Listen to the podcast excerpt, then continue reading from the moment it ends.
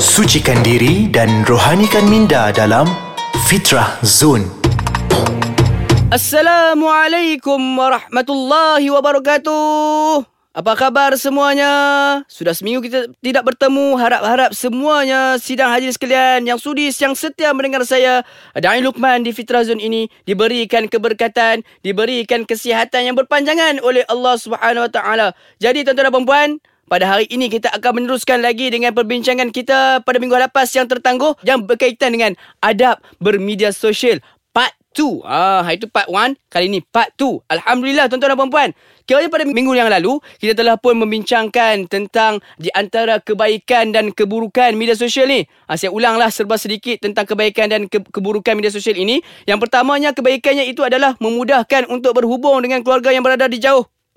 Mungkin ahli keluarga kita ini belajarnya di overseas.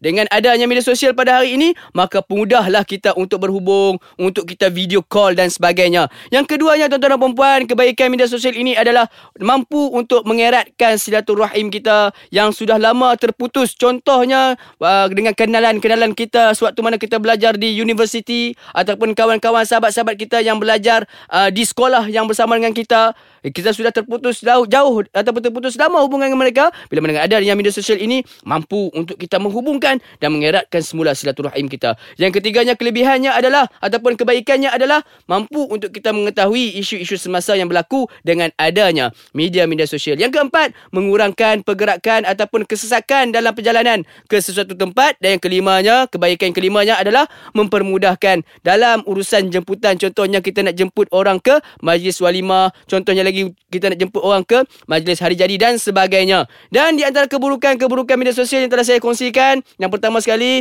media sosial ini mampu untuk menjadi ejen fitnah. Yang keduanya, media sosial ini mampu untuk menjadi tempat kita menjana dosa. Yang ketiganya, media sosial ini jugalah menyebab yang di antara penyebab semakin meningkatnya kadar jenayah di Malaysia. Dan yang keempatnya, Uh, dengan adanya media sosial ini telah menyebabkan kurangnya komunikasi secara bertemu dan bercakap. Jadi tuan-tuan dan puan-puan, kita nak tahu jugalah bagaimanakah di antara cara-cara untuk kita ataupun cara-cara ataupun adab-adab kita di dalam bermedia sosial ini. Uh, sebenarnya segala-galanya nak katakan bahawa Islam ini adalah satu agama yang lengkap daripada bangun tidur sampai kita tidur balik. Islam dah ajarkan kita bagaimanakah caranya. Jadi tak lari jugalah dalam bab berkaitan dengan media sosial ini ada adab-adab yang perlu kita jaga. Yang pertama sekali, jadikanlah, adat yang pertama sekali, jadikanlah media sosial ini sebagai medan dakwah. Sebenarnya tuan-tuan dan perempuan, ah, bila mana ada media sosial ni, nak berdakwah semakin mudah. Ha, kalau dahulu ni kalau kita dengar dakwah ni kena pergi ke uh, sekolah ataupun kita kena pergi ke uh, universiti ataupun kita kena pergi ke majlis-majlis ilmu di masjid dan surau. Tetapi zaman sekarang ni nak buat dakwah ni sangat-sangat mudah. Hanya berhadapan dengan handset ataupun smartphone kita ni kita dah mampu untuk melakukan dakwah. Bagaimana cara dia? Typelah sesuatu benda yang baik. Ah, typelah contoh dia ah, hari ini hadis harian. Ah, ataupun ah, kisah-kisah nabi. Ataupun cerita apa lagi? Ah, kisah ataupun ah, kongsikan kata-kata nasihat daripada ulama-ulama tokoh-tokoh yang hebat. Ataupun kita kongsikan firman-firman Allah dalam al-Quran. Mudah-mudahan ini juga merupakan satu ah, dakwah. Dan sebenarnya dakwah dalam bentuk media sosial ini adalah satu bentuk dakwah yang sangat mudah yang boleh dilakukan oleh semua lapisan masyarakat. Baik muda mahupun yang sudah berusia. Tidak ada masalah untuk lakukan dakwah menerusi uh, medan ataupun media sosial ini. Sebab itulah baginda SAW pernah bersabda lah uh, di dalam satu hadis yang sahih uh, riwayat Bukhari dan Muslim, "Ballighu anni walau ayah." Uh, Ballighu anni walau ayah yang bermaksud sampaikanlah daripadaku Walaupun satu ayat Maksudnya kerja-kerja dakwah ini adalah Kerja-kerja kita semua Merupakan satu kefarduan bagi kita semua Untuk berdakwah. Aa, Ataupun kita boleh juga Kongsi-kongsi Kalau kita tidak mampu untuk share hadis. Kita tidak ada ilmu tentang hadis. Kita tidak ada ilmu tentang Al-Quran.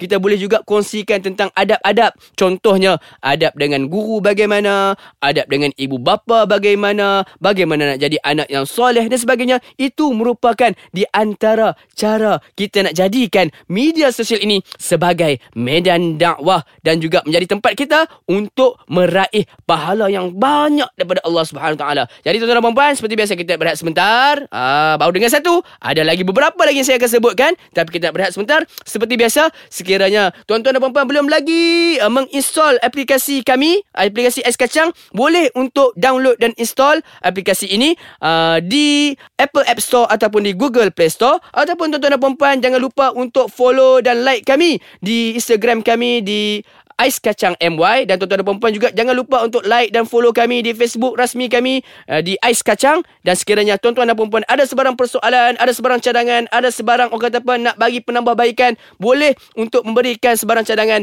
menerusi uh, aiskacang.com.my. Okey, kita berehat sebentar. Nak perkenal ais kacang sekejap. Bertemu sebentar saja lagi menerusi Fitra Zone, menerusi podcast Ais Kacang. Alhamdulillah bertemu semula dengan saya Dain Lukman selepas kita perkenal ais kacang sebentar tadi. Ah, jadi sebelum mana kita berhenti berehat sebentar tadi tuan-tuan dan puan-puan, saya telah pun menguruskan uh, cara pertama ataupun adab pertama yang perlu kita jaga menerusi aplikasi media sosial ini, iaitu adabnya adalah jadikan media sosial ini sebagai medan dakwah. Itu adalah yang pertama. Yang keduanya, adab bermedia sosial, jaga batas aurat kita. Ah, seperti yang kita sudah sedia maklum, seorang wanita itu auratnya apa? Seluruh tubuh badan melainkan wajah dan kedua tapak tangan. Ah, kena jagalah benda-benda ni. Kalau kita nak post ke, nak buat sebagainya, ah, nak post gambar IG ke sebagainya, pastikan kita jaga batas-batas aurat kita. Dan bagi lelaki pula, auratnya adalah daripada pusat hingga ke lutut. Jadi janganlah pula duk ah, post ataupun upload gambar-gambar pusat pula. Ah, pi saya tangkap gambar pusat, pi letakkan dalam IG. Ah, orang kata apa, eh, gelai, eh, geli geleman lah tengok. Ah, kadang-kadang tengok pula pusat tu pula dah ada gelap, apa, ada hitam-hitam tu pula. Ah, menyebabkan orang termuntah pula lepas tengok. Ah, so, yang tu kena jagalah.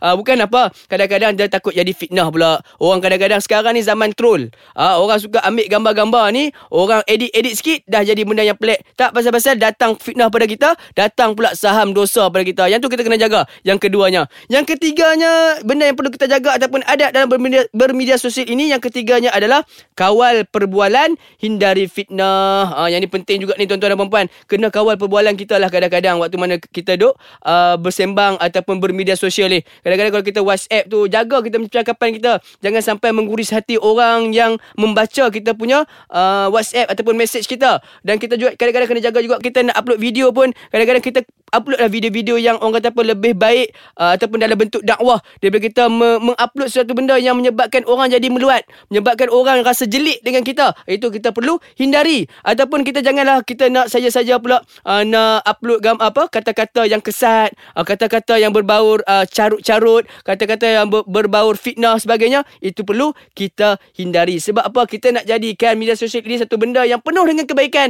dan kita tidak mahu menjadikan media sosial ini sebagai satu tempat yang penuh dengan keburukan. Okey, yang keempatnya tuan-tuan dan puan, adab yang perlu kita jaga di dalam bermedia sosial yang keempatnya, katakan tidak pada gosip. Ha, say no to gossip. Ah, tuan-tuan dan puan kadang-kadang ni pada hari ni orang suka sangat lah bila buka saja dalam laman media sosial ni tak kisahlah Facebook ke, IG ke, Twitter ke, semua benda nak digosipkan.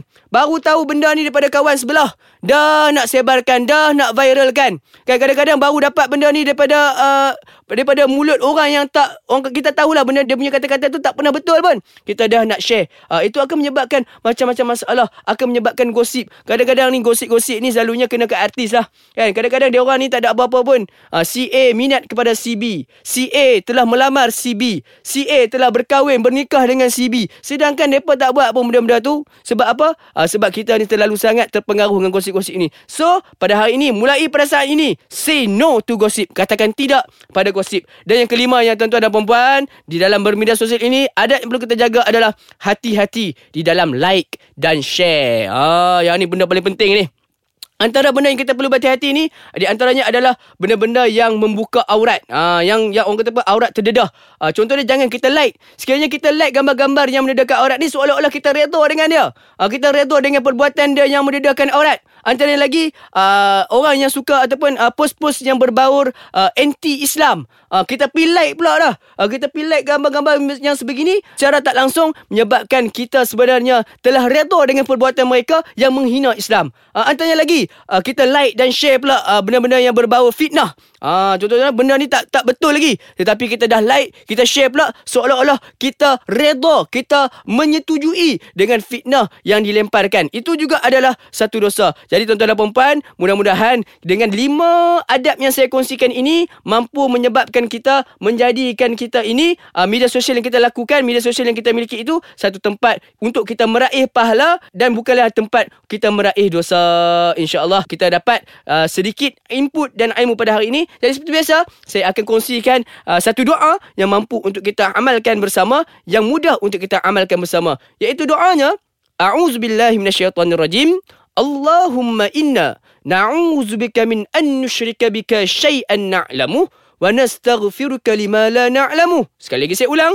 Allahumma inna na'udzubika min an nusyrika bika syai'an na'lamu wa nastaghfiruka lima la na'lamu yang bermaksud ya Allah sesungguhnya kami berlindung kepadamu daripada menyekutukanmu dengan sesuatu yang kami ketahui kami memohon ampun daripada menyekutukanmu dengan sesuatu yang kami tidak ketahui mudah-mudahan dengan peramalan doa kita ini kita akan terhindar daripada dosa kita terhindar daripada fitnah terhindar daripada dosa mensyirikkan Allah Subhanahu taala wallahu alam mudah-mudahan kita bertemu lagi dengan saya dan Luqman terima kasih kerana sudi mendengar insyaallah di lain episod menerusi Fitrah Zone di podcast Ais Kacang. Assalamualaikum warahmatullahi wabarakatuh.